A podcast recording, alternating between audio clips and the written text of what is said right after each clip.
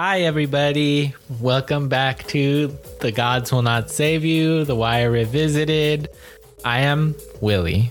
Hi there, everyone. I am Jacob, and I am here with Willy to discuss The Wire. And uh, you're back here with the podcast that has the deepest reads on the hit HBO show. That's right. And if you appreciate our deepest of deep reads, uh, be sure to give us five stars on iTunes or, you know, still not sure what other podcast platforms do. You know, give us the little heart icon. If you want to donate money to us, anchor.fm slash the gods will not save you slash support. Remember the golden rule do unto others. Oh, right? nice, brilliant little segue there because Today, we are in fact talking about season four, episode seven of The Wire, Unto Others. And as you remind us, me, since it's just us two here, before we start recording, we only have 17 episodes left. So it's never too late for you to support and for me and for me to put best foot forward.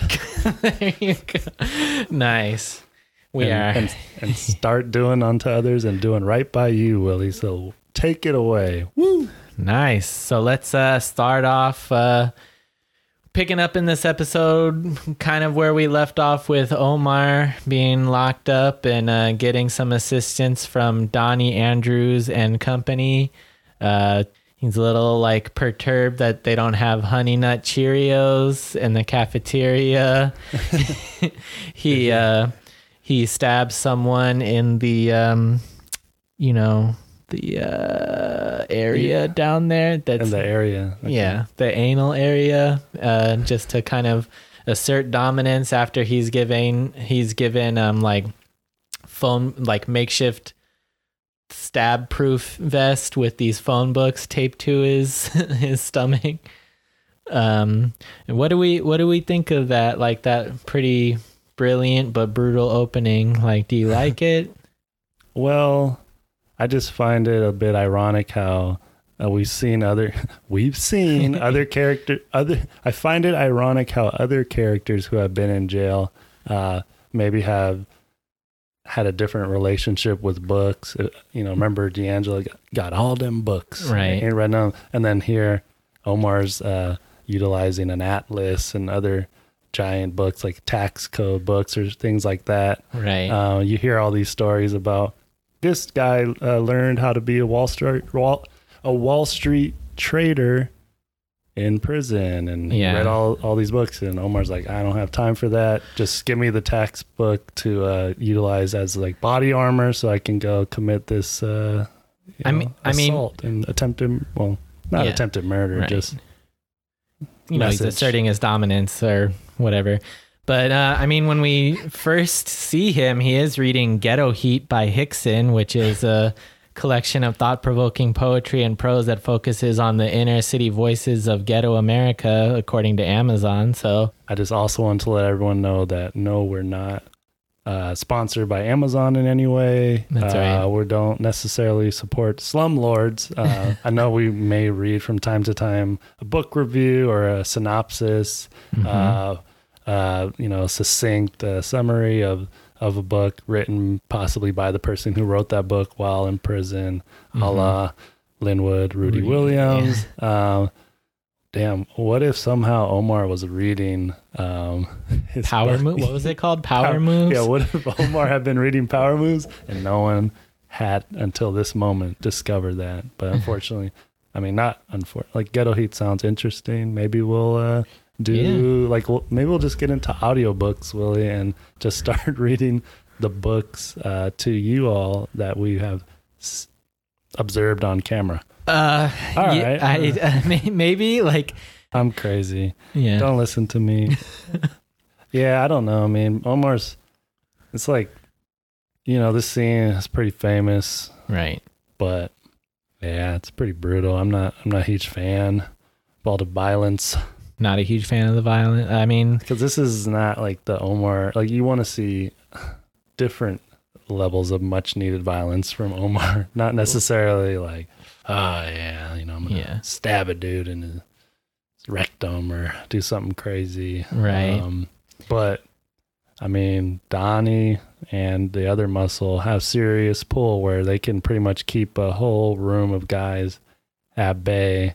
Right. Um, whereas, you know, on the flip side, on the side of the law, they're all, you know, discussing how Omar should be moved and um, he has all these guys who want to kill him, but it's like, I don't know. Was it that powerful of a statement that no one in that scene could have just gone like, okay, well, I'll just run up and like there could have been layers of assassins, you know, like every Bourne Identity movie you see, it's like one assassin pops through like the sliding glass door, and then there's another one, and like they've coordinated. I mean- yeah, there's like layers of assassins. So this this is all they had, like one little distraction, and Omar is like is aware enough to be not only talking about Honey Nut Cheerios and cereal offerings, but then be prepared to like counterattack. You know, Yeah. utilize his body armor, then stab him while like kissing him and talking about sexual stuff. And this is after he like catches like out of the corner of his eye, like maybe like the security guard is in on the whole ruse because he just like walks away. Like Omar is uniquely uh hated by like everybody that he's Yeah. locked up with and like all the authority figures who have known his like reputation from years and years. Um but what do we think of like Donnie Andrews? you Yeah. know, like one of like the characters that make up the composite that is Omar Little, you know, based a lot on like his exploits and adventures like all throughout his life. Like, did he have any say in like how this scene played out? Or like, do you think like this brought him back to like any specific instances that he experienced? Like, pretty like interesting meta stuff that comes in in this scene that all adds to our theory of the simulation running rampant in the Wire universe. Yeah, I don't know because he did spend a lot of time in jail Yeah. from early on, and then he spent a lengthy term in like serious federal prison or something Right. like you know for murder, and he did kill someone. He admitted to it all and all that stuff. But at this point, I don't know. He must have been going through a lot because he was really on the you know up and up as far as you know the messaging against uh, crime and violence and doing that whole thing. reform. Yeah. So now he's playing a character where it's kind of like, you know, endorsement versus depiction, but um, this is kind of like, uh, I don't know, like not Hollywood esque, but you know, it's still very authentic. But it's like a very like this is a scene you'd imagine from like a prison movie or something. Right. I mean, it, it's kind of like adding to the whole mystique of Omar being Yeah. like a larger than life, like mythic character that you don't want to with.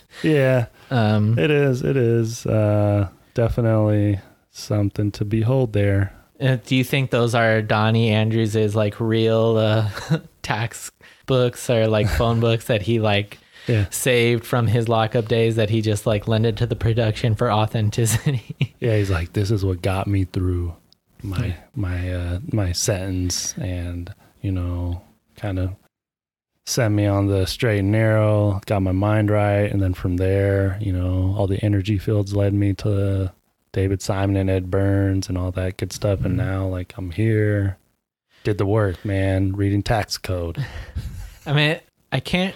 Yeah, it was the last episode that um I watched at one point with the commentary, and uh, they were talking about like how David Simon and Ed Burns had like kind of a disagreement on the depiction of Omar's character as he's walking through the jail, and everybody is kind of like Slumlords! yeah. Yeah, everybody is kind of like uh egging to or they're like antsy to like beat him up and kill him and like I can't remember like who advocated for what. Like I think David Simon was trying to say like oh Omar would be really scared in this situation but then Ed Burns was like no he can't show fear because you know he's got to you know save face and show everybody how tough he is. So they ended up like kind of going like a middle ground. So this is like kind of a scene to announce that he's uh you know gonna show everybody that he's not afraid to to get dirty yeah But- hey man this is like how does this compare to a marlo like killing a security guard who stepped to him, you know, because this is, I mean, this is within the character or the arc of Omar asserting himself and, you know, like can't be scared and all that. Yeah. But he's doing something that's kind of, I mean, this is different. It's obviously different context to him being on the streets, but it's kind of like, you know, he's really going for it. yeah. Do you get, do you get me? No, I get what you're saying. Like, I think it's kind of like the MO of the creators. Probably at the time this show is coming out, a lot of people probably like idolize Omar's character and like, oh, he's so cool. He's like so badass. But like, you know, with this show, it's all about the nuances of people's morality and stuff. So they maybe like had to show him like crossing the line a little bit to remind everybody once in a while, like, uh, you know, he's still like capable of doing really violent stuff. So don't get like too attached to his like persona and whatnot. So Yeah. Great points. Um, and then this kind of carries into if you just want to keep talking about Omar, even if it bleeds into oh bleed. Um, it's not meant to be like a violent double uh, entendre. Yeah, double. But he has a conversation with Bunk. Right. well, the, Donnie is like confused. Like, why Yeah. do you want to call the police? Yeah, yeah, yeah, exactly. There you go. Sorry. So he somehow kept hold of that uh, card, like, and it's it's not immaculate, but he's you know I I I loosed up all the time, uh, especially if it's in my wallet, can get destroyed. right. I just tried to clean it out actually before you you came by. Uh huh. Not that I was going to use it as a prop or anything. No, I'm just kidding. Pockets are empty. Yeah. Yeah. So what what are your thoughts on all this? Yeah, well, it's funny that you say that because like it makes me think of like, you know, announcements that are coming out now like, "Oh, make sure you keep your vaccine card with Oh, you yeah. at all times." And I'm like, "Oh, fuck, I'm to lose that shit so easily." like that does not yeah. fit in my wallet, right? Like I had to fold it up. But um yeah, I think uh it's kind of like within Omar's character and kind of like within the character of the show or like within the reality of the show or like the characteristics of the show like one tiny detail from like two seasons ago uh is gonna like play out or way down the line was just like one little detail where ilene nathan was like oh here's your get out of jail free card for like a misdemeanor or minor felony. So pretty brilliant that they were like able to uh bring that back. And omar is like obviously very intelligent uh savvy person. So i think it's it, it tracks pretty well that like he would recognize that that was like a, a, a an asset or like a weapon that he could use um you know weapon that's different from the knife that he used to shove up that man's rectum but like a weapon to like gain his own freedom Yeah. So do you think that had this uh, episode and season taken place in more modern times, he would have had Ilene Nathan's uh, get out of jail free card uh, already input into his Apple wallet uh, on the iPhone that Donnie would then be able to sneak into him to utilize. Could be, yeah, you know, or he could have like taken a picture of Yeah. it, been in his like photo album. Yeah, I don't know. Oh. You know, it didn't have the same like oomph. Like right, had it's I a got business card. had I got it in. Oh no, I was talking about the joke. Oh, I see. You're like, yeah, man. Yeah, no, that was good.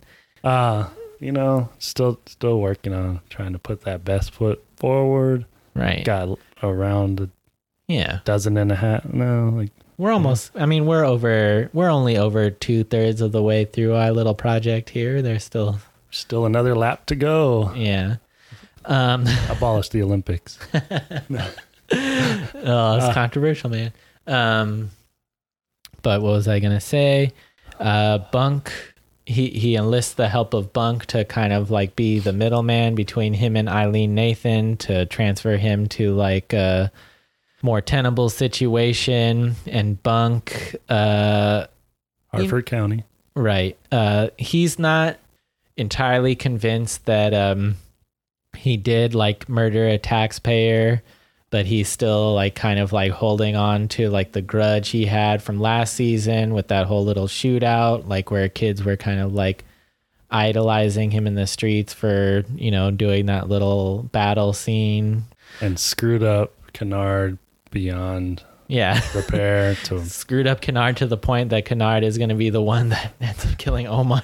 yeah Um, but you know, Omar trademark, you know, diplomacy and like you know beautiful rhetoric that he's using to kind of like flip the script on Bunk a little bit, where he's talking about how he has to have a code and he gets Bunk to have like soft eyes in this situation, and then Bunk goes to meddle in uh, Vernon Holley and Crutchfield's uh, little escapade with getting, you know, with th- throwing the book at Omar, and that uh, causes some tension. Crutchfield proclaiming "fuck the bunk," but uh, eventually, you know, Bunk is able to get in touch with Ilene Nathan, and Omar, for now, is put in a better situation. So, what do we think of that? Like, because I don't know what to think of all that, man. So like a lot. You're like, all right, okay. So you wanted uh, onions and pickles. Okay, add some tomatoes and like uh, whatever else. Okay, here, here you go. I what do you think of this? it's a very dense show. Like sometimes I gotta like piece through it, like Yeah. like in retracing my steps, like one by one. Like this is what happened, right? And then like this kind of like Yeah. messes things up for Randy in a way somehow. yeah, yeah. I mean, yeah. Uh, all the pieces matter. all the pieces matter. So Crutchfield and Holley. Uh, yeah. Yeah, you know, they just they want the stats and they honestly hate Omar like everyone who stands for law and order does, right? I mean, it's just Right. like crazy Barack Obama who love and idolize him. E- Uh, uh, that's incorrect. I don't know what I'm talking about. Uh so, you know, Bunk's caught in a bind and whereas he was like a good middleman with uh working out the situation with Omar and Nathan, you know, his action or inaction, whatever you want to call it. Okay, that's way too vague. Because Bunk is, uh, you know, making moves to help Omar out, even if it's just transferring him to a more safe uh, lockup out in the county, one of the counties surrounding them. You know, uh, he's going to be left out of being the middleman in a really important other matter with Randy, like you said. right. So it all comes full circle, and someone's going to get screwed. It's the wire.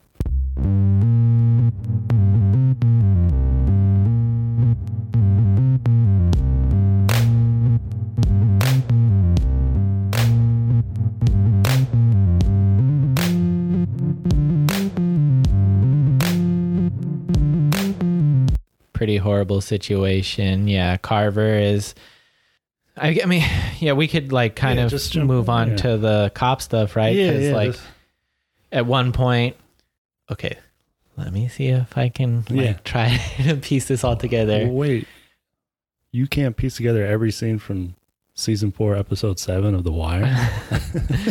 I mean, I want to Yeah. do unto others what they would do to Yeah. me, and like breaking things down like very infinitesimally. Whoa, Uh, that, was a, that was a great word. But at one point, Marlo is upset about this camera being there and is like trying to figure out what to do about it. He confides in Proposition Joe. Proposition Joe convinces Marlo to steal the camera. Steal that bitch. yeah. Herc is really upset that the camera gets stolen. So then he tries to come to Carver, and then Carver is like, "Let me call Bunk. Let me call somebody that can get in touch with Bunk, so that you can like talk to Randy about this." And this somehow gets Herc to be in contact with Randy, and he totally like, m- like irreversibly messes up Randy's life down the line. like this is the big we've already seen like the beginning of the end of for Randy for a while, but this is like putting more nails in the coffin at this point. Yeah, so Yeah. Crutchfield threw the note, you know, away when maybe if Bunk would have found out, he would have gotten there sooner. But Right.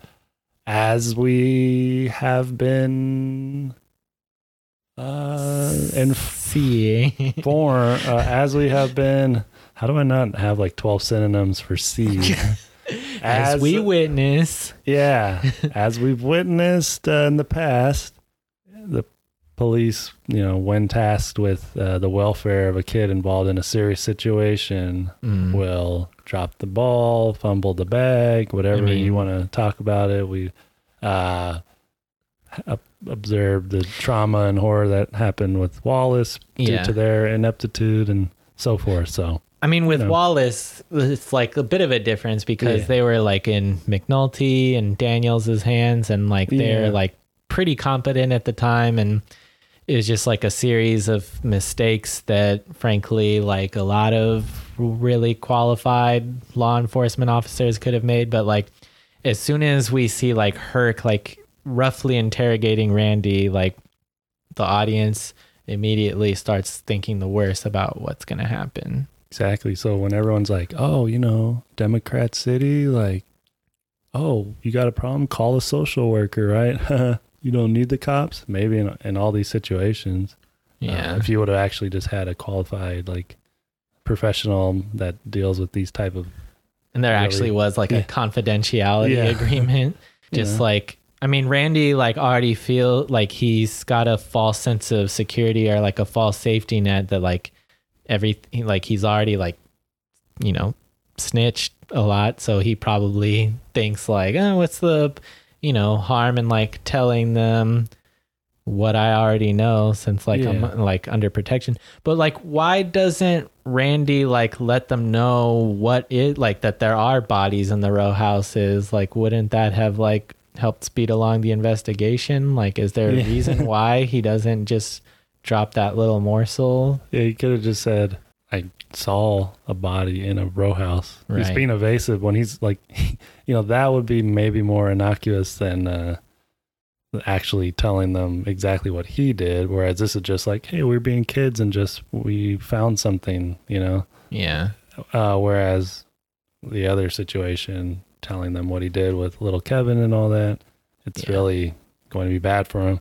And I don't, regardless of what he said, though, I think that, you know, Herc is so self absorbed yeah. and incompetent that regardless, he was just out for his own ass and, you know, worried about what would happen to him and only him. Probably doesn't even care what, what might happen to Sydnor, who's actually been stuck doing a lot of the work with the surveillance Poor But- Sydnor. like how do you not just meet at a like in the parking lot of a fast food like joint somewhere across town you know and then i don't know they just their plan to make sure he gets home safely and doesn't get seen i mean any kid from anyone who is active in the area could have seen him leaving the police station i mean right. bodie's gotten killed for less like being in a public space and being seen near a cop so Exactly. like i mean eh. but that's kind of like at the Yeah. height of like Marlo's insanity. yeah that's true That's like a little bit more down the line when like he's reached like full like uh linwood no To me. I mean no, no uh, and we also want to say a few things. Uh, apparently, we weren't privy to Uh, Linwood Rudy Williams actually being released. Uh, right. You know, at at our recording where we mentioned him first, which just well doesn't matter the timestamp. But in refugees, we discussed uh, Rudy quite in depth, and we didn't know at that time that he was actually free. Right? Yeah. Willy shared a tweet from Justin Fenton. Right, exactly. So, uh, Rudy, if you want to come on, yeah yeah if you're out there uh Yeah. we're gonna try to get a whole range like we're gonna reach out to old uh norris davis and you Mhm. know a lot of uh interesting people it's gonna be great yeah.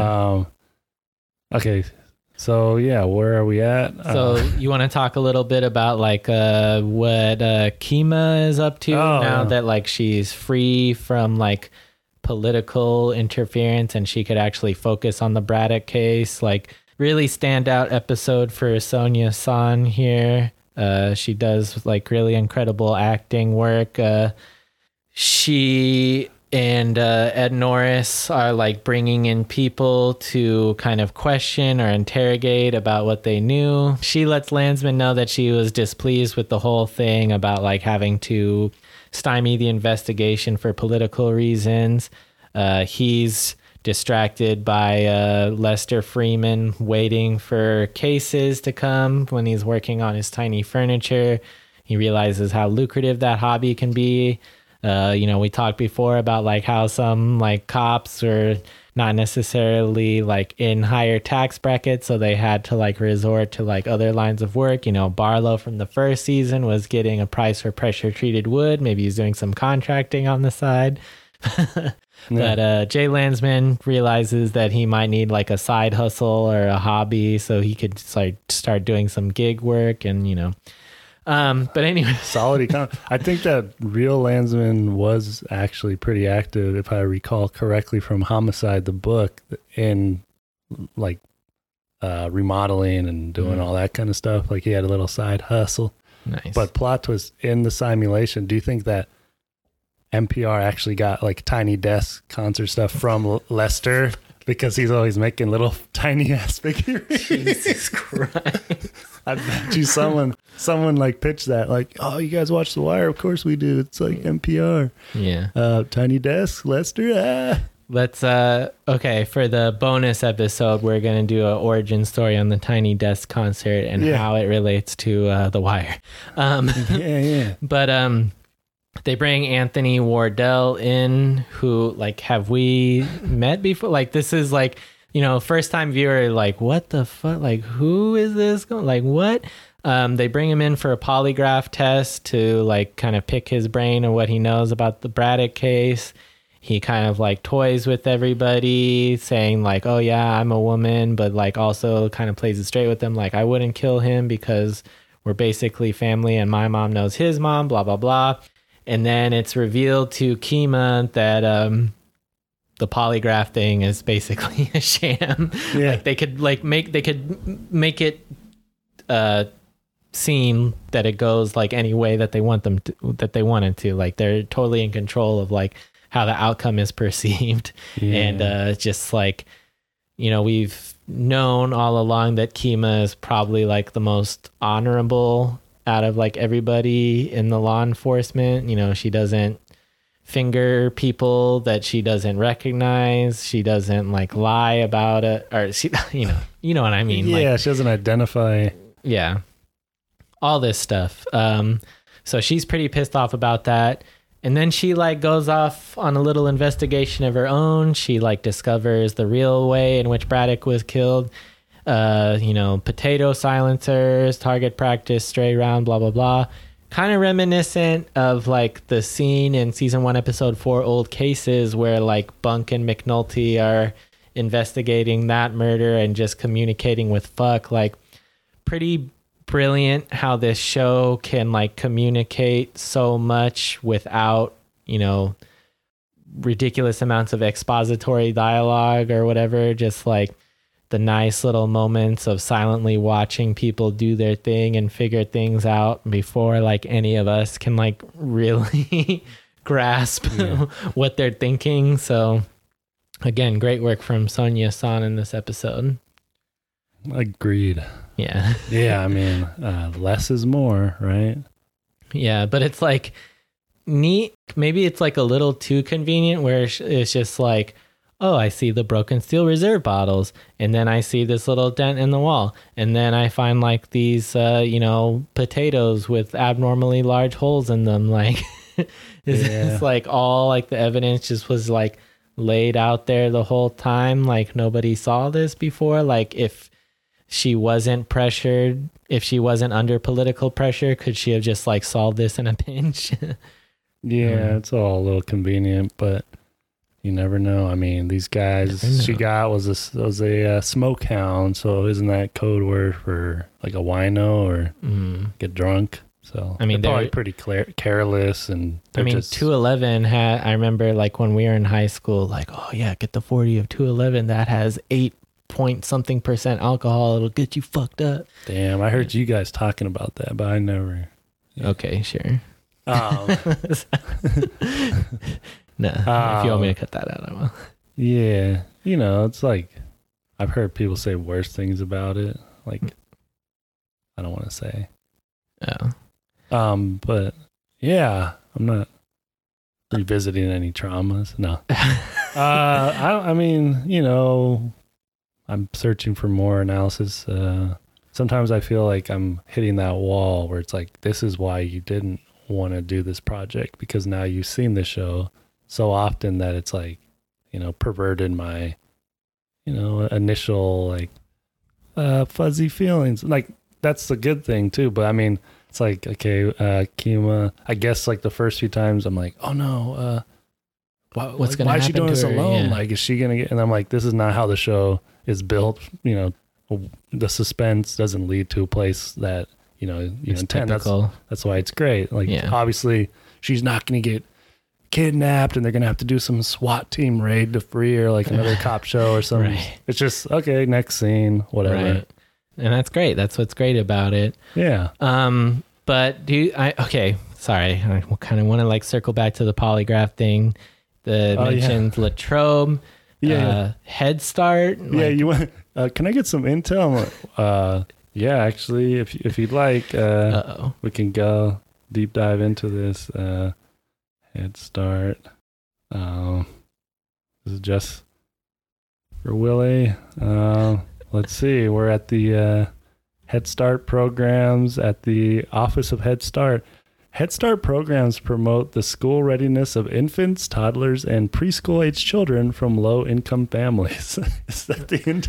It's basically like a first five initiative for like kids growing up in the hood, like Okay. you know, uh, like all things though that uh, Ed Burns has talked about, where it's like you got to get them before they're. I think he'd go. We got to start like head start on head start. You know, zero to three, Mm, just as or more important than three to five.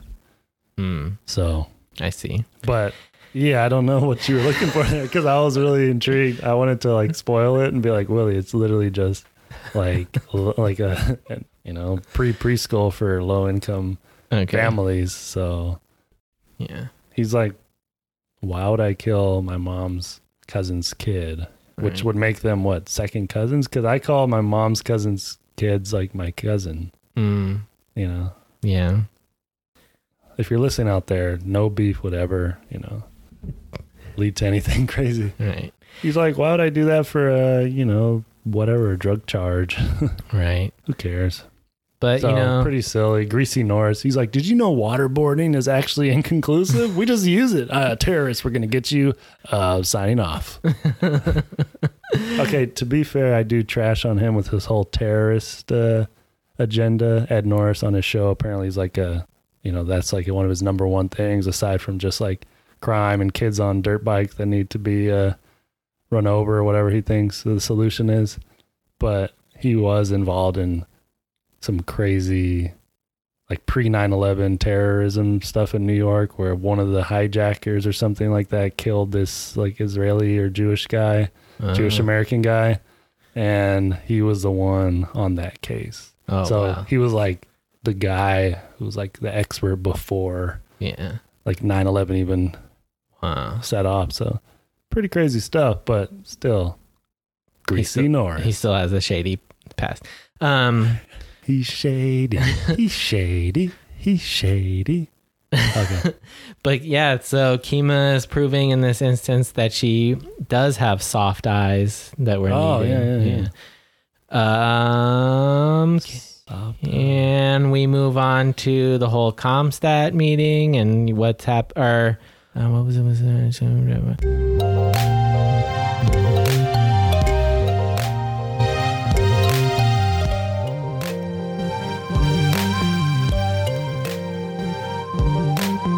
Yeah. Oh yeah, Rhonda or uh, You wanted to talk about Rhonda Pearlman and the subpoenas and Rupert Bond. it's in the notes. right. So yeah, she. Oh, sorry. You all right there? okay. My knee popped, and Willie's like, "I'm sorry." That's how you. It's like, ah, yeah, Willie. I blame you for all the inflammation in my body and Yeah. just pain in general. No, I mean, I, let's get to the subpoenas. uh, yeah. So Rhonda gets a lesson in like how like before she was like taking these political calculations into consideration. Like, I don't know if I want to do these subpoenas before the election. It's gonna like ruin my career if I don't show loyalty to Demper because he's all about the stats. But then Rupert Bond, who beat Demper in the election, calls her into his office and she goes in there with like the assumption that she's going to somehow get demoted or like, you know, he's going to like he sees her track record and maybe, you know, bounces her off to like something less uh you know. Ride the boat. yeah exactly. Right that's a good euphemism or saying for it.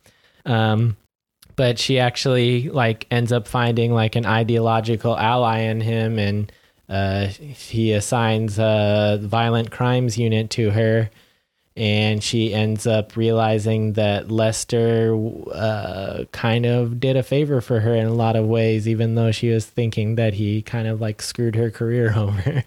but anyway, uh, so we see that Ronnie kind of gets a wake up call in this little meeting that uh, she should, you know, stick to her guns more often and not be so concerned about like her career. Because what did he say? He's like i admire your courage but not necessarily your loyalty but i admire your courage even though like freamon was the one that kind of like pressured her into that.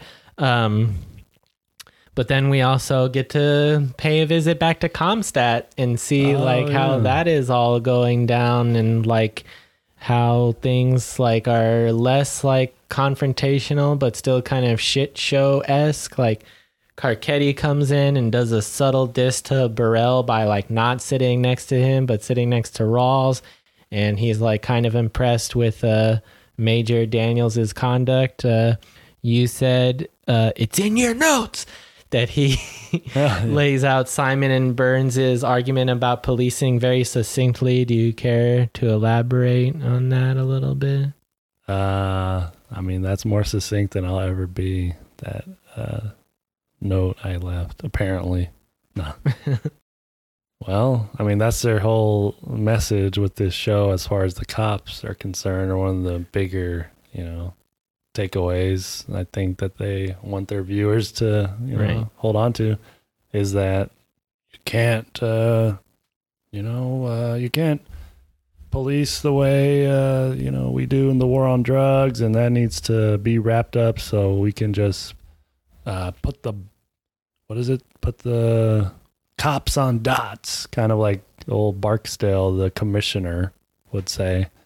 So you know, just taking you know well trained uh, cops to work good cases and do good police work and how the war on drugs has ruined uh, real police work and there's no beat cops that know how to write a warrant or type up a incident report these days everyone's just knocking heads or they don't say that but everyone's just pushing street rips Right. so But yeah, eh, he's he's kind of like a mouthpiece for their uh, Yeah. ideologies in this moment, which you know, it's not the first time to happen on this show where you know like McNulty or Bunny kind of have like their little like grandstanding moment.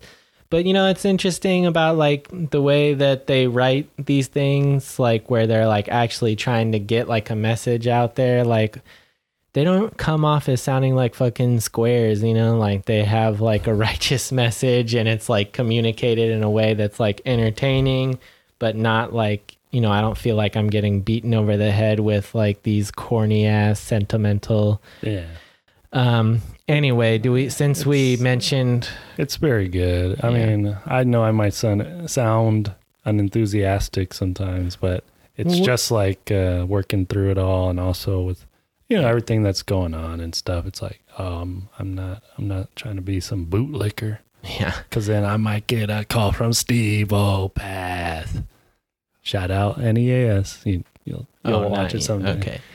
And we're dissecting the greatest show ever, and along the ways, you know, we're gonna find some, you know, little some things that we gotta like uh, Oh. take a second look at, you know. all right i like that little as long as it's not to hit the pookie Um, but What, anyway, uh, since uh, sorry, Carcetti likes him some Daniels. that's right. So do you do we want to move on to like the whole political storyline and Carcetti's thing since he shows up at the Comstat meeting? Kind of Yeah. circle back to that. yeah, so I mean, where we start and working from the uh, back end of his uh, little journey through Baltimore with the ride along and stuff like that? Right. Or do you want to start more? no, so- let's do that. Yeah, so I mean, what is that though? Did the cops kill someone over there on the 200 block of Calhoun, or Yeah. because like Daniels is there just you know doing his thing and dropping, you know, turn, yeah, like uh, too many acronyms or whatever, Mm-hmm. and uh,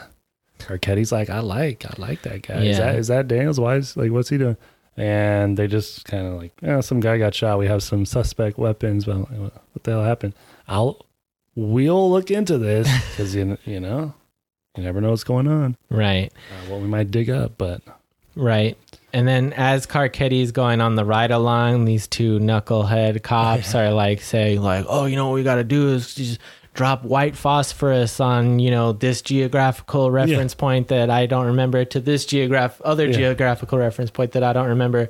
I no, I swear to God, like my brother did it in Fallujah, and then it's like we get this like look on Aidan Gillen's face because didn't he say something like earlier on in the season about like how Baltimore is like Fallujah, but then, Yeah. and then like he's like having this like kind of moment of realization, like oh, like I fucking sound like one of these like idiots who are just like yeah, overly militaristic and like it's something that I said in a moment of blind rage and now I'm realizing the callousness of my remarks. yeah. So I guess he's at the Southern District and all the way up to North Avenue, which is like the whole the whole city. They're like, we're gonna miss the white L though, the white L that runs up along uh, whatever Charles and like the all you know Baltimore. They say is like the black butterfly and then the white L. Mm. So they're like, we'll we'll we'll go up, you know, make sure we get the full swath of the other undesirable areas, which of course not the black butterfly, right? Mm. Uh, but uh, you but lost me there.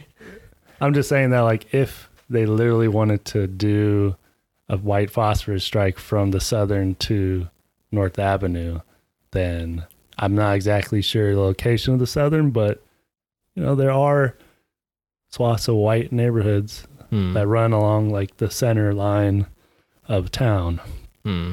and north of downtown. So like they're like we gotta make sure to avoid that though. No, Oh Jesus. but uh, that's just me being like a rabble rouser or whatever. Anyways, uh, I mean Carcetti did say like, oh, we're going to Middle East, which is like a neighborhood in the east side. So okay. at least it was like there is some reference to the context of like uh, the region. Right. And then he's like, oh, yeah, it's Fallujah. The army says they can use you. Stand up. Fight. Be a man. Kill some Iraqis. Oh, yeah, forgot to say, it's their land. Oh man. Th- That was from a poem I wrote in eighth grade. Oh. Wow. Cared it. I mean, maybe we could post that on the social. I can't remember. There's no copies, but one teacher just remind reminded me all the time. He's like, this guy, like when I would sub, he'd be like, he wrote a poem in the eighth grade. Like, what are you doing, man? oh shit. Do you know the price of a barrel of oil? That's awesome. And I'm like, dude, I didn't know that either. Like, the hell, man. That's awesome. But he also said some other controversial stuff. Uh, Anyways, don't like. If it sounds all right, we'll leave it. But That's awesome, man. Good Uh, on you. Right here. I didn't know I was yeah, dude, podcasting with the poet. dude. Obviously, you haven't read Ghetto Heat, and I have some stuff that's been from the hoods of Clay Street. No, oh no, I'm just he's so stupid. But uh, yeah, forget those guys, man. They're they're whack. Yeah. A they make good. Nah, never mind. Carcetti's whacked. He never like pushes back when any white person's saying like racist shit in front of him. He's just we- like, oh wait, oh Norm's not even here, so I know he doesn't really give a shit. He just wants you We know to get out of here. And Yeah. We get like glimpses of him like you know, having a conscience or like recognizing that people are like saying stupid shit. But he does like the, you know, po- very political thing where he just like, oh, this, like, Yeah. I want to hear all sides Yeah. Um, But, uh, I know someone like that. Very popular podcast. uh, Oh, that was my metatarsal. um awkward uh situation like very cringeworthy scene where tommy and uh norm are speaking with uh mayor soon to be former Yeah. mayor clarence royce and coleman and kind of like uh briefly rehashing how brutal this whole uh, campaign was and maybe Mayor Clarence Royce is kind of relieved at the prospect of like getting out of the business of politics and like they are uh, kind of like uh, complimenting each other on like the tactics they used at like you know stabbing each other in the back. Tommy mentions like the uh, photoshop picture of him in the slumlord like the whole like misinformation campaign maybe kind of like uh you know those mailers that were sent out in the congressional election in Ohio where they were saying Nina Turner was against Medicare for all and Oh. this and that uh Hey, I just got to say one thing, okay? Like, the Republic, you know, cannot stand if people are blaming elections on, like, no you know, malevolent influences and dark money. I mean, it's always going to be unfair, but you just apparently can't talk about it if you lose. I don't You know, Willie, if you and I are in a race and the other guys got more votes, they win. yeah I don't know God damn Okay. Ayo, despair, you know, we got love for you, but no. if you know, you know. And it's all good. Like, we know where people stand. I'm just like, I'm being like facetious and we know that David Simon is far more like progressive than like any establishment Democrat and that like his his heart is in the right place. This show definitely was responsible for like radicalizing me in a lot of different ways with like my political It- perspective. What's Um, what, and what's great is it's held. It's not only, in my opinion, you know, held out like the through the test of time, but now oh it's, yeah, definitely. it's it's inspired me to like be like, wait, this is not radical enough. right. so it's it's helping me. Like it didn't even it didn't just draw me to a certain place. Now it's like I'm utilizing it as like a springboard to you know maybe go a little bit like more crazy. yeah the show is more relevant than ever and like continuing push the boundaries of uh you know you, you know if you know you know if every everybody's listening to this like you're part of the you're in the cool kids club like Yeah. you know what's up also like tommy has this scene with Oh, the yeah. former mayor at werner's where Yeah, uh this he's basically telling him he is gonna have to eat bowl of shit after bowl of shit Mhm. as the mayor yeah, and like as he's eating a salad or something, right times it y- young Tony, right? That's young Tony. Right. I mean, I think you have more. No, I mean, it doesn't. I think we've talked about that, but I was like, wait, because I always mix up because the real guy was young Tommy, but he's talking to Tommy, who's Mhm. just Tommy. Right. Ah, simulations. yeah, he's like, why didn't you run for a second term? And he's talking about like just eating the eating the shit. right. So, but we all know why. I mean, real young Tommy had a crazy sister. No. Shouts out to the loans. No. I'm sorry, I'm losing my mind. That's all right. Uh, yeah, man. But what do you think about that conversation? It's based on a real story, which I can't recall the details of, but we do have uh, Bill Zorzi on the Uh, teleplay Yeah. or the story. yeah. William F. Zorzi, as we mentioned before, longtime political reporter for Baltimore Sun. So he probably had a lot of insight into like these little anecdotes. Um, Bill before Z. William F. before Z. But anybody who's seen the show knows that Tommy has like greater aspirations of power and is not necessarily he's may like eat the bowl of shit, but he like will yeah, he might like happily eat some bowls of shit if it means he can like get some more power that he's hungry for and not necessarily like listen to everybody's problems as thoughtfully as people might have thought he would when watching this show. Yeah, he's a little full of himself, just like that bowl is full of that shit he's about to eat. Yeah. All right.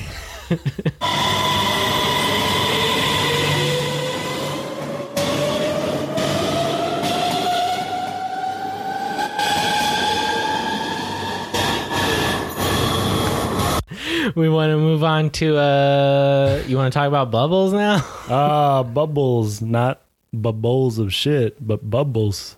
There ooh. Another brilliant transition there, buddy. yeah, we're like in uh, third grade. yeah, it's been a decade since I. This is a. I realize this summer is the decade anniversary of my first time watching the show. Mm, congratu- congratulations. I know. I am 22 years old, and I watched this when it was first airing. Yeah. amazing. uh, Bubbles was so. What's up with the? Is there like an allegory or some symbolism? You know, I struggle with like these them- thematic elements, which is why you know we make a great team because you, you very succinct and great at what you do with the analysis and everything. But he's looking through books right after the opening, the intro, uh, where you know those were utilized to provide protection for Omar and his uh, devious, violent acts to assert himself. But you know, this is like Bubbles looking at Sherrod's uh, oddly paired school books, Right. Uh, and like kind of pity or just like, man, I gotta ramp up the the The pressure. yeah to get him off the corner. I mean, but yeah, I mean, if anything, he's like, wow, Sherrod is like actually like an amazing drawer. So like, yeah, that was we should we should like nurture this somehow. Like he got me down to a T, like in this portrait that I didn't even realize he was drawing of me. Yeah, pretty amazing. I mean, Bubbles is pretty prominent in this episode, which is it's great stuff, right? Yeah. Always like some Andre Royo, Yeah. regardless of how difficult this is to to look at. No matter how much he gets beaten up by this uh Yeah, this junkie who's like it's like picking on him relentlessly. it's like, sir, you taking the pocket checking too far. Right. Um, but it's like, okay, you're talking about like symbolism and like metaphors and stuff. You know, this show plays things like pretty straight most of the time, like very realistic, uh, and not it doesn't get like too flowery or like um, you know, heady with like all the potential symbols Yeah, and stuff. But it's like Yeah. one of like the theses of the show is like the cyclical nature of life and how capitalism has people kind of like running around in circles where they're always going to be like repeating the same mistakes where it's like we see bubbles kind of like cycling in and out of addiction. Um at one point he gets beat up by this guy. He tries to get officer walker to help him with it and like doesn't really do anything kind of just like chides him instead for like selling dvds Yeah. with like as a copyright infringement and like pockets some of the stuff and like runs off without like pursuing the lead.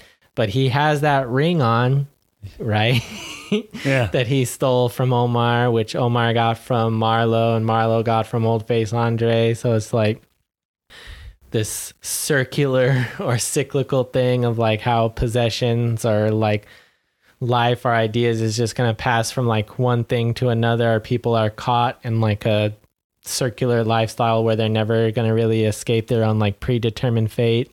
And it's like also like in the intro, we see circles like the tire like moving around that that kid is playing with and then the circle thing that's in the liquor store and like uh one of the kids is named donut which is in the shape of a circle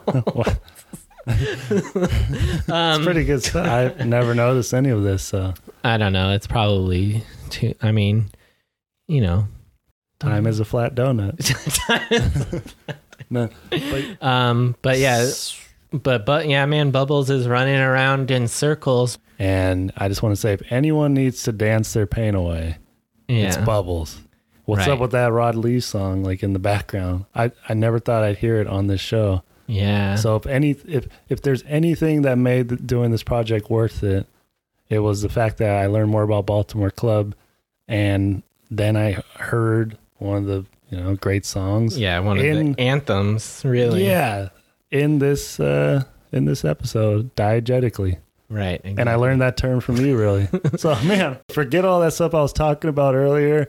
I don't know if I watched the show too many times, Willie. I'm just having like a, you know, a real solid drop in my blood sugar, you know, that hunter salad or whatever it is. you would think that I got the hunter salad, but they should have really named it the gatherer. Oh shit, that was a pretty good one there. Shout out to Rod Lee.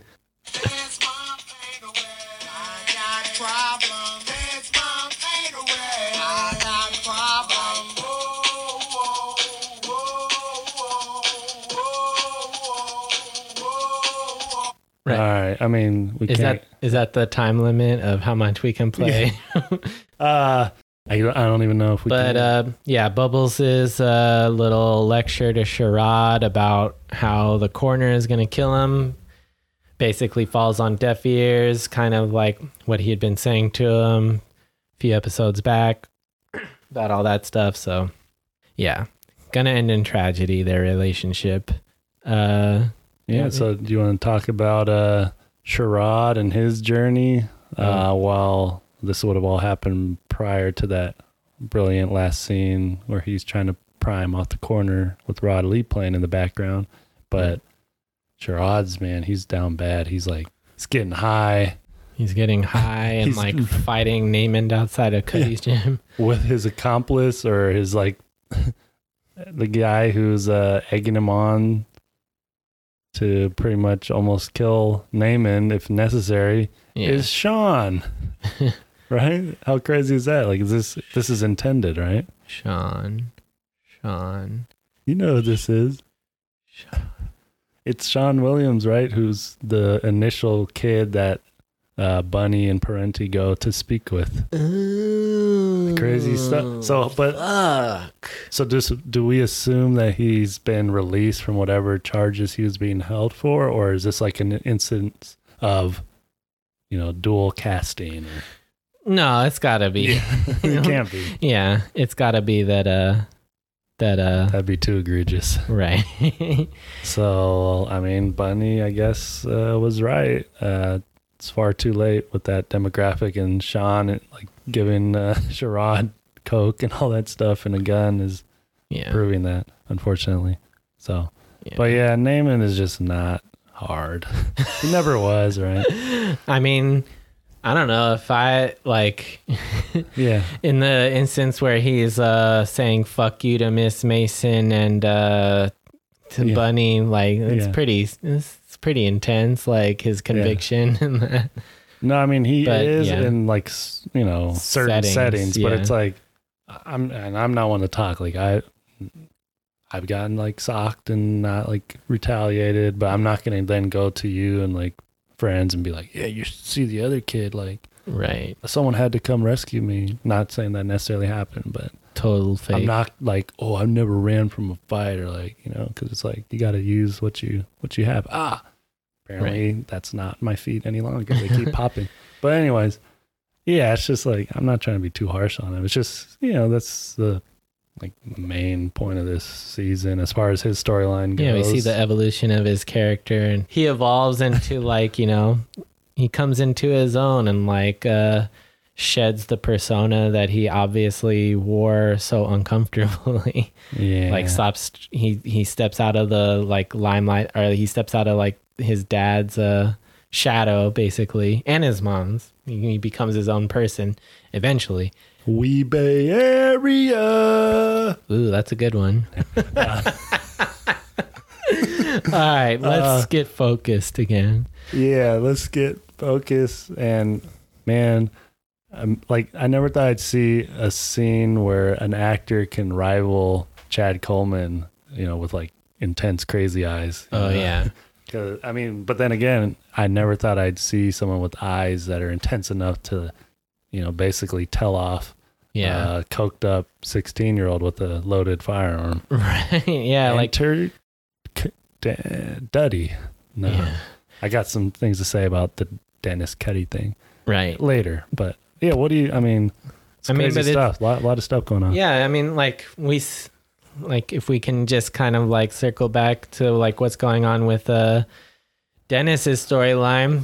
He's come a long way since we first like met him. He's like apologizing to uh everybody in his gym for like having sex with some of their moms and then like you know like when we first hear about him like Wee-Bey is like oh yeah he's super cold blooded. Like he just like shot this guy, like he shot this guy to death, and then like called the police and was like, "Come get him." But uh, yeah, he he apologizes to everybody for being uh, kind of like a man whore, um, and then he uh, he. He uh F boy, yeah, we don't see. yeah, he apologized to everybody for being a fuck boy or F boy. Yeah, like Yeah. F boy island. Um, but then like when he's breaking up this fight between uh Namond and uh uh uh fuck Sherrod, God. he doesn't use any violence like uh he probably would have in the past, but just gives like the whole like crazy eyes and like does his you know like you know put he's like kind of like a father figure in this moment where he's just like chill, like everybody calm down. Great evolution of his character. Very Dennis of him. Yeah, definitely. Because that was my theory I wanted to bring to you. You Mhm. know, Cutty is walking up the hill to apologize to Spider, Right. even though that's a pretty Dennis thing to do in the first place. Yeah. But he's like realizing there's more to being Dennis than, you know, just showing kids how to throw a cross or whatever. right. But, and then coming out with that statement is, you know, at the gym, apologizing for being such an F boy and like, you know, that's pretty, uh, you know, it's pretty Dennis of him, Yeah. right? And I also want to say, like, I, I know these two guys, like, pretty good friends of mine, and they had the most ruthless "your mom" jokes. It's to the point where if they say it around people who don't really understand where they're coming from, which is a place of like violence, that they'll be mm-hmm. like, "Whoa, you said that to that person," and they're, "Are you guys still friends?" Right. But it's like this guy, well, Cutty, because you know he's trying to be more Dennis like. He is like the person that these guys would actually aspire to be because he's like really just about the action with people's moms. You know, Right. he like lives it or But- he lived it. Right. But he's still like not totally uh winning over Michael. Like No. Michael still kind of like has like a Yeah. bit of bit of like a uh, grudge against him or And Spider with like the line of the episode, in my opinion, he's like, "Step off, Unc." oh yeah. It's good stuff. Right. He's back to being treated like uh, like it's still messed up no matter what he does. Like it, imagine how hard it must be though his journey to dennis because he's like what? I've been clean. Like i've just been helping kids box. I'm out the game.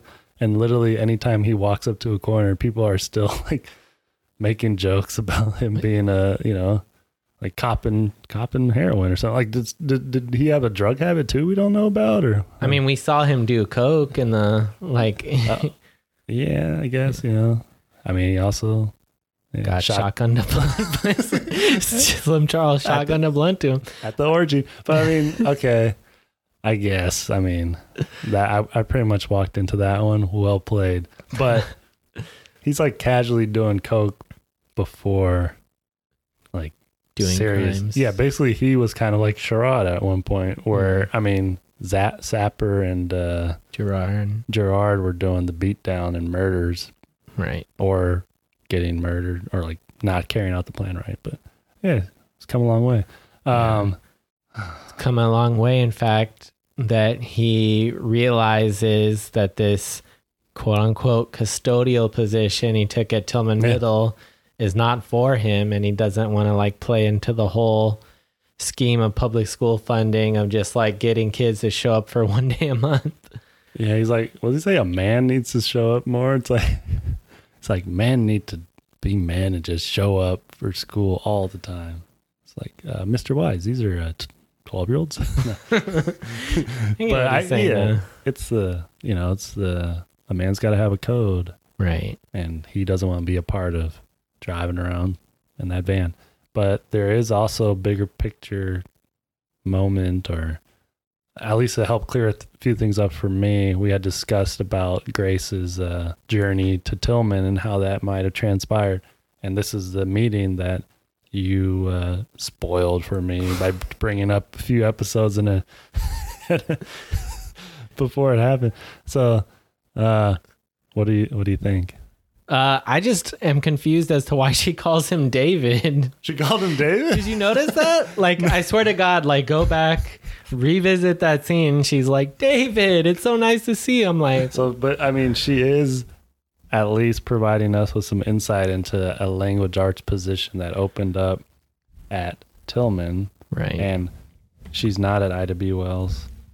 Uh, but I don't know. Like after potentially calling him David, does that matter at all?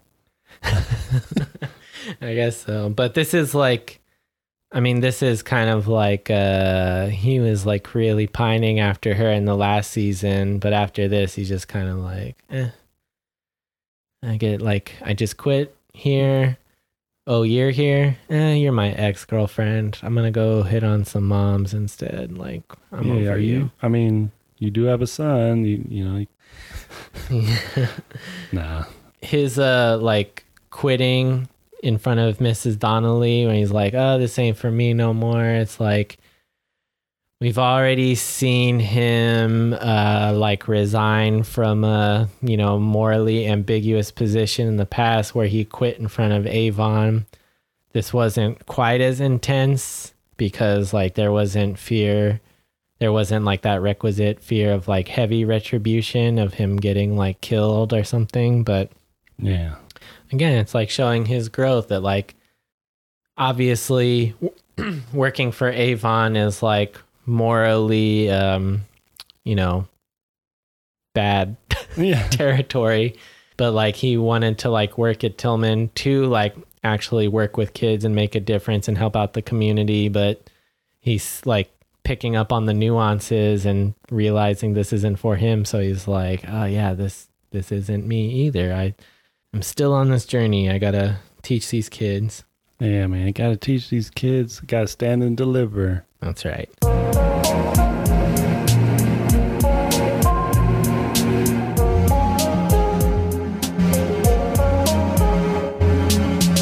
Uh, talking about standing and delivering. thank you Prez is man. He's he's coming into his own yeah. He's teaching kids. Uh, well, first he's saying you can't gamble, but then he's like, oh well, this is a teachable moment regardless. yeah Uh, I mean, there's a lot of talk about cards and dice games, which we'll talk more about as we're both experts on. You Yeah. know?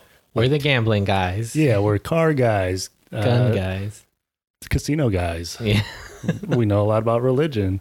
So if you know there was someone you knew that you were close to, this is just like advice for anyone out there who has someone who might be resistant to watching Right. a show, and you know that they're a huge into you know certain like table gambling games, uh, like craps.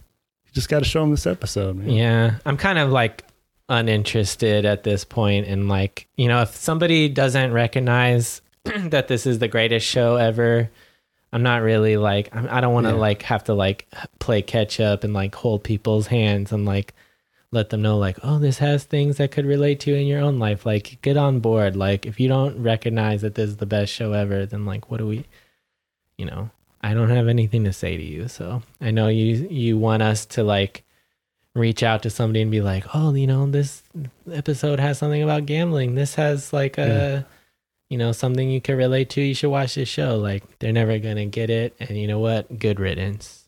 Right? I mean, if they can't get into it and they like gambling, literally the first scene of the show, it's talking about shooting dice in the alley by the cut rate. So come on. Yeah. Prez is realizing that like uh this is or he well he says to Grace like you have to trick them into learning. So he's like, "Let me go and find some like old board games in the basement, get out some dice and they could like play craps and I could teach them about odds and probabilities." And then he finds like all these new textbooks and stuff and like unboxed like computers still in their boxes. It's kind of like um relating to the whole theme of like institutional dysfunction and how people just don't realize that they're sitting on gold mines um, kind of relates back to the season three scene where uh, Mc. So it's a little bit of trivia from IMDb. In Middle Ground, which is a season three episode, McNulty finds a machine that can pick up phone numbers from nearby towers collecting dust in the police department basement. Similarly, Prez finds valuable equipment collecting dust in the storeroom at Tilghman Middle, contributing to the central theme of institutional dysfunction. So, just really uh, hard hitting, uh, not hard hitting, but just like illuminating scenes that show that you know people don't know what the fuck they're doing. Mm-hmm. they don't realize that they like have like all the resources or some like valuable resources that can make a dent or like a difference in you know people's livelihoods and education. And this is kind of like taken from real life that Ed Burns realized that the school administrator had just like forgotten that they had like all this new equipment just like sitting in the basement somewhere. So Or did they? no, I think they really just didn't. North realize- Avenue up to something more sinister.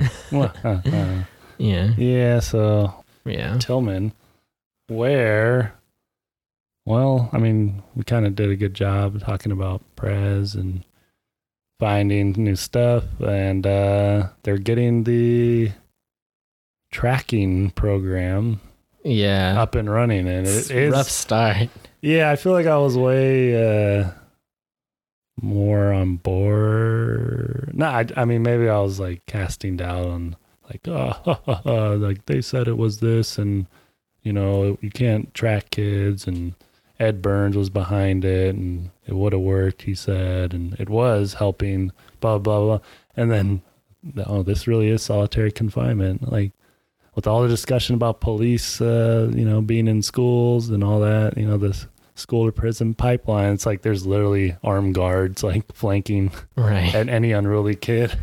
yeah. um, I mean, they're messed up, but is this program? I mean, like you said, rough start.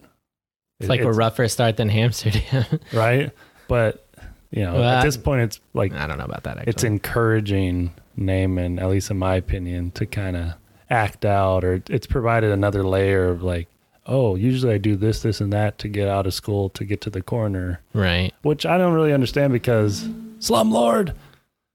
I didn't understand because Bodie was almost working out a plan with Michael, like, oh, just come by after school and get that shift. But I guess now Namond's working his own package, supposedly on his own corner. So Right. he has to, like, he can't wait. This is not an after school strip Right. like meaning the corner. yeah. but- he's trying to go to the school of hard knocks. Okay, yeah. Yeah. Last Chance High. Pretty crazy stuff on Vice if you haven't checked it out. But Yeah. that's Chicago. We're here to talk about Baltimore. Uh, but what do you think? I mean, he's now resorting to more extreme measures because he realizes it's harder to get kicked out and suspended, and that's not their message and their Yeah. goal. Right. and it's like all these uh you know, as Bunny labels them corner kids are all in one room together and we see god damn it. We witness One day, that legendary Wire podcast drinking game. We see drink. uh we want to make it through an episode and we'll be like trashed. we witness how like uh you know chaotic like all these kids are together in one room doesn't uh, ms mason gets ca- called a cheese-faced bitch twice in this episode doesn't she Well, Um, is it Miss Duquette or Miss Mason? Because one Miss Mason, who we're going to talk about, okay is like the caseworker more so off to the side, and then Miss Duquette, I think that's what okay I don't know if I'm saying it right, but she was like more the teacher, like Right. leading. But yeah, I mean, everyone's getting cheese faced. yeah and darnell is like blacked out drunk and like bunny is like oh man like i got a lot of work to do to like reach these kids but then parenti's like oh this is like very he's like looking at it from like an anthropological perspective or something where he's like this is Yeah, really like academically fascinating. Like this will go good in my Yeah. paper and you know, I'll get all kinds of like praise for observing this and you know, they're they're, they're still to be, you know, stuck in this lifestyle, but I'm to get published in major uh, research journals and my career will take off because of this. Like, just like this podcast, man. it's all fascinating for us to to, to observe, you know, from a from you know anthropological and sociological no, come standpoint. on. I'd like to see my, I, I don't know. I don't know how I see myself. I mean, I'm being sorry. Like, obviously, we're Yeah. here because like we have a deep affinity for the like city and Right. Baltimore and just learning about the culture. And we're But yeah, Bunny and uh, Parenti are seeing this situation unfold before them from like two totally different lenses. And like Namond is on his whole like I'm gonna you know fuck it. I'm just gonna like try to get myself suspended anyway so uh, I can like get out of school. But they're like no like we really care about you and we're gonna try to do like everything we can to reach you. And you feel like that is a, a wrong-headed approach or what do you Oh no, no, I'm just like you, you know, like come on, man. We're like two crazy like Detroit rappers going bar for bar, back and forth, no choruses, just bam, bam, bam. It's like it might be choppy sometimes, but yeah. I'm excited. Like what you're saying, it's like bumping me up to like new levels, but not really, Yeah. because I can't deliver. Um, but I'm trying to put my best foot forward. Only 17 episodes. Uh, yeah, I mean, oh, name it. He's going full Sean Williams Yeah. in that in that moment. So everybody is just on some bizarre like turnstile carousel this episode. We've added another layer to the simulation, another Yeah. dimension, thanks to William. Nah. Uh yeah.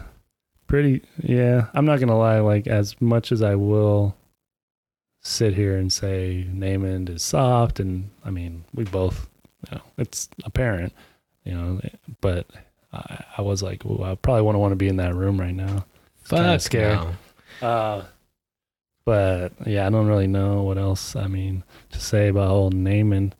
Um, pretty crazy kid, but Bunny's trying to step in and do what he thinks could help. You know, like maybe taking a softer approach because he's like Yeah. he's not. You know, he's a little older. It's not trying to knock heads. But yeah. I'm surprised that like the cop or like no one just started like whooping on Namond. like Right. like if he wouldn't have been in that classroom. Like, Imagine. doesn't he knock over a desk? Like he's like Yeah, he just purposefully like Yeah. trying. And, you know, maybe this is like a bigger point too, whereas if you got to get to like policing can't help everyone, Ed Burns will say you got to get them before the corner. But had Namond maybe not been through this program, while it is controversial, he could have ended up like Bird, who's handcuffed to the interrogation table, insulting the cops, but then he's like getting beaten after he's killed people. Right. But yeah, man, let's talk uh, a little bit more about the characters involved in the more like rehabilitative aspects of this program. You got the teacher gets keeps getting insulted by Albert and called cheese space, Mhm. and Miss Anna, who I just kind of stumbled across on the IMDb page, is played by Catherine Schmoke, who just happens to be Kurt Schmoke, former mayor's daughter Right. and I've sent you a little snippet, and she was like involved in maybe some controversy, kind of surrounding her upbringing in Baltimore and education because of Miss Mason, right? Not Miss Anna. That's Randy's oh, did I foster say Miss. Anna? Yeah, yeah, yeah, Oh, yeah. shit. I No, totally okay. ruined all the. So Miss Mason, this the social worker or Right. caseworker. Right. Yeah. Kurt Schmoke's daughter. Yeah, There is some controversy surrounding uh, I mean, where her father chose to send her to school, right? But Yeah. then on her own, of her own volition, she decided to go back to public school. Yeah, like the prestigious, uh, was it the Baltimore School for the Arts? And do you have more intel on this? Is that where Tupac Tupac went? and right. yeah, Yeah. Like Jada Pinkett Smith. Maybe that's where I've like I've only seen a couple movies. Like I'm not a hip hop head. Like I don't know much. They yeah they went to uh, Baltimore School for the Arts and they you know picked up their gear from Mondawmin Mall. There you go. Um, so pretty crazy though that even Kurt Schmoke was wrapped up in that because I know I'm kind of talking trash about Carcetti in the past episodes about what like St. Albans, the private school for boys in DC, and he oh like he sent his kids to private school and so did uh you know uh like other mayors and da da da da da and um uses them like No, I think no. Keep going. Uh, you're making you're you're you're getting it. No, I mean, uh, it's just yeah. I mean, Kurt Schmoke was involved too, so it wasn't just O'Malley who like we can trash on for sending his kids to private schools and whatnot. Like if you're the mayor, you probably live in the more or most affluent parts of Baltimore. I mean, Kurt Schmoke, I think she went like the public school she was going to at a younger age was like Roland Park Elementary or something, and then she would just go across the street to a private girls' school, and that drew controversy when she was younger. And mm-hmm. then when they lived in Ashburton, which was like a nicer enclave, maybe near where Jimmy lived at Ashburton Woods, it's like a historically black kind of neighborhood, as like white flight happened, it's, you know really nice area and stuff. She went to public school there, but I'm just like, what effect does it have on her? like you know, growing up, yeah. yeah. just being like people writing op eds and oh, Kurt Schmoke made a choice. He sent his kid to private school. Oh, now she's going back to this. It's like some bizarre like quarterback and free agency, and everyone's like constantly like, what are they gonna do next? It's like she's a kid. I mean, she- yeah. but hey, I mean, she got some good stuff at the School for the Arts because you know she does a great job Yeah. as Miss Mason. Mason. yeah. not Anna. I can't believe I said that. No, it's okay. I'm like in like parentheses sending you stuff, Miss Mason, and then here I'm like Miss Anna.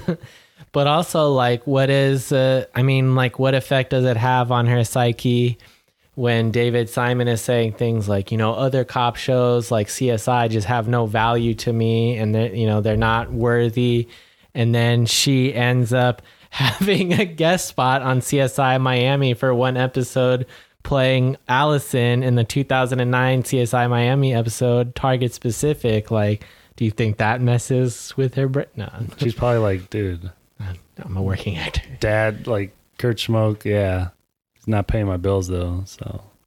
Um, you know, I got to work, so screw it, like go screw yourself, David. But don't because like we worked to get like we participated in something truly great, and you would have had nothing had my dad not actually built the city that you could film in, or on the contrary. He didn't actually fix the school district and now created this mess that Ed Burns had to exist in. No, Yeah. Uh, I made a bad that was a bad joke that I made there. That was good, man. You're doing good. I mean, we've both made some pretty like if we left this episode uncut and like if someone listened to it, they'd be like, "What the hell is this, dude?" Ah, fake trout. uh, but I mean, I don't know, man. That's a pretty pretty crazy thing. I never expected that. I mean, we had uh, White Mike, whose mom was Pat Moran, which you mind. So, like, where does this stack What? up? Yeah. I mean and then all, yeah, yeah, yeah, yeah. So many It's- layers, man. It's like, wait, is she the real Catherine Schmoke? Because, like, you know, hasn't. Yeah. Is Yeah. it or is this like the Frank Reed situation? Yeah. No, it's the real cat. We're not we're Yeah. breaking the simulation here. Like this is too much. this is reality. We're doing great. We're almost there, right? We're almost. Yeah. the- I mean, I don't like I think it's pretty much. what else do we have? Yeah. like uh, yeah. I mean, it's funny. Like, who's better at talking? Like, who would roast harder in like a battle, Kennard or Albert? Uh, I don't know, because Kennard kind of uh, give like lays it on thick to Namond at Yeah. one point when there's the whole package dispute, right? Because he's scared and he's like, "Why are we on Mount?" Which is you know, West Side, but uh, yeah. I mean, Kennard, like, ultimately, Yeah, he's the scariest in my Yeah. opinion. Uh, he kills Omar. Yeah, exactly. like and he's like lighting cats on fire. Albert's just like deeply traumatized, and we we're not getting a glimpse really of him outside of school. yeah. Let's uh, wrap this up. Let's Hour twenty, right? yeah, let's get out of the circle. Let's let's break the circle. Yeah, we're only at an hour and forty four minutes. not, Uh, bad.